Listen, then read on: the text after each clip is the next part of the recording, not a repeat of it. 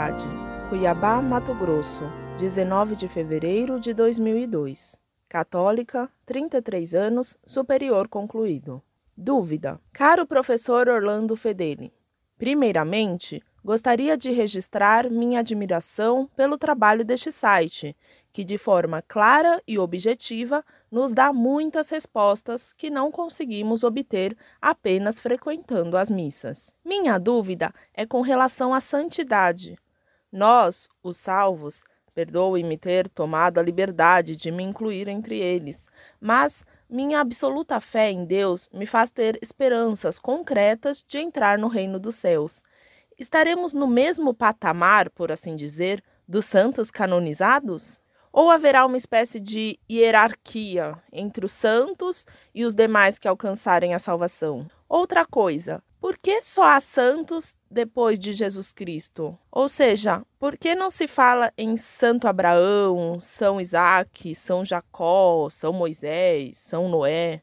Certa vez ouvi dizer que é porque Cristo representa as primícias e por esse motivo só pode ser santo canonizado quem morreu depois de sua paixão. Há algum fundamento nisso? Se há, como se explica o fato de São João Batista ser santo se ele morreu antes de Jesus? Por fim, ainda com relação aos santos, gostaria de saber se a castidade é de algum modo fundamental para a santidade. Explico melhor. Os protestantes insistem em dizer que a Virgem Maria só foi casta até o nascimento de nosso Senhor Jesus Cristo e que a partir daí teve vida conjugal normal com São José, sendo inclusive mãe de outros filhos. Eu não conheço nenhum argumento bíblico para refutar essa afirmação que volta e meia me é apresentada por algum protestante. Mas o que penso, sinceramente, é que esta é uma questão menor, sem nenhuma importância, Ainda que a mãe de Nosso Senhor tivesse vida conjugal com seu amantíssimo esposo, isso não diminuiria em nada a sua santidade. São Pedro era casado, Jesus curou a sua sogra, e nem por isso deixou de ser santo. Aliás, acredito que o principal santo dentre os apóstolos, visto ter sido confiada a ele a direção da igreja. Em suma, penso que a castidade não é necessária a santidade. Estou certa por pensar assim? Desde já agradeço a atenção dispensada. Que Deus os abençoe neste importante trabalho de evangelização.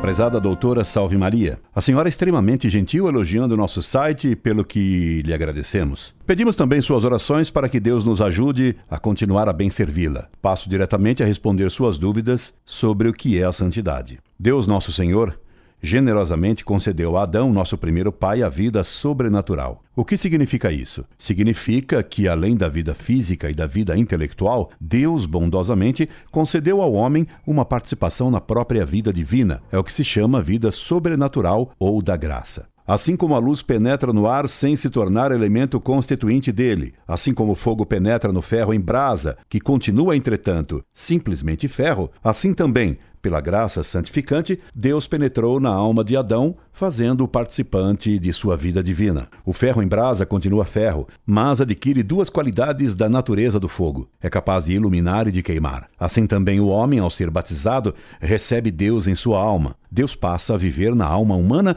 permitindo-lhe fazer ações junto com Deus, adquirindo assim méritos infinitos. Ser santo é ter participação na vida divina, porque Deus habita na alma pela graça santificante. Adão perdeu esse favor ao cometer pecado. Nós também, quando pecamos gravemente, perdemos a participação na vida divina. Quando pecamos, escolhemos entre um bem inferior e a amizade de Deus, preferindo um prazer, uma riqueza, uma vaidade ao próprio Deus. Ao pecar gravemente, nos voltamos à criatura, repelindo a Deus de nossa alma. Depois que pecamos, podemos recuperar a graça santificante através da confissão sacramental a um sacerdote. Ser santo significa, portanto, estar na graça de Deus, não ter cometido nenhum pecado grave pela violação dos mandamentos de Deus e da Igreja. A participação na vida divina pode aumentar ou diminuir. Crescendo essa participação na vida divina, tornamos-nos mais santos. Portanto, há graus diferentes de santidade. A senhora pode confirmar isso pela própria Sagrada Sagrada Escritura, porque nosso Senhor Jesus Cristo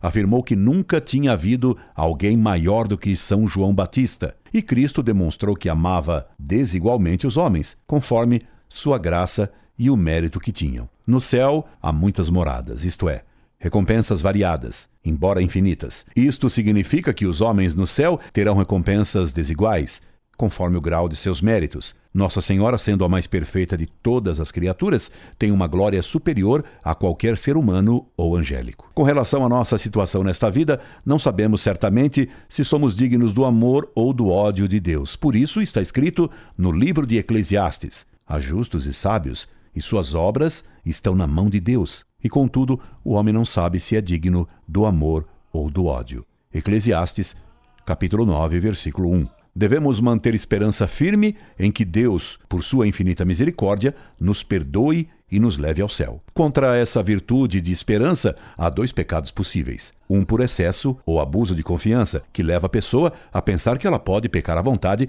que Deus a perdoará. Segundo, uma falta de esperança que leva a pessoa a exagerar a sua culpa e a duvidar da misericórdia de Deus, pensando que ela já não tem perdão. Deus quer salvar o pecador e não quer a sua perdição. Para que a pessoa vá ao céu, ela precisa estar sem nenhum pecado. Deve possuir todas as virtudes, inclusive a da pureza e castidade. Os impuros não entrarão nos céus, como ensina São Paulo: andai segundo o Espírito e não satisfareis os desejos da carne. Efetivamente, a carne tem desejos contrários ao Espírito, e o Espírito desejos contrários à carne.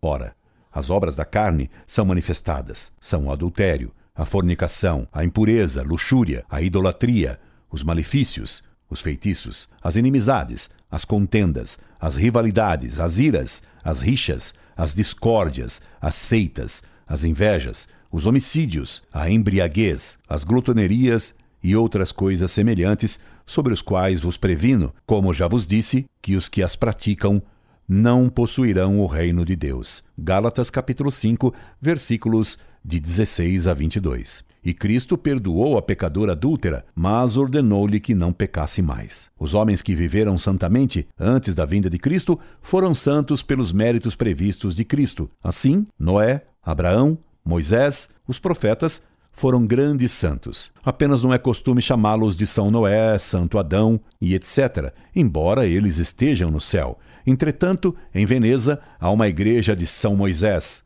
É apenas uma questão de costume. E por costumes, chamamos os profetas Elias e Eliseu de santos, Santo Elias e Santo Eliseu. Nossa Senhora foi virgem antes do parto, no parto e depois do parto. Isso era muitíssimo conveniente, porque, entre outras razões, para provar a divindade de Cristo. Jesus provou que é homem por nascer como qualquer outro homem, de uma mulher. Mas provou que era Deus ao nascer de uma virgem. É dogma da Igreja que Nossa Senhora foi sempre virgem. Quanto aos irmãos de Jesus, eles eram apenas parentes de Nosso Senhor.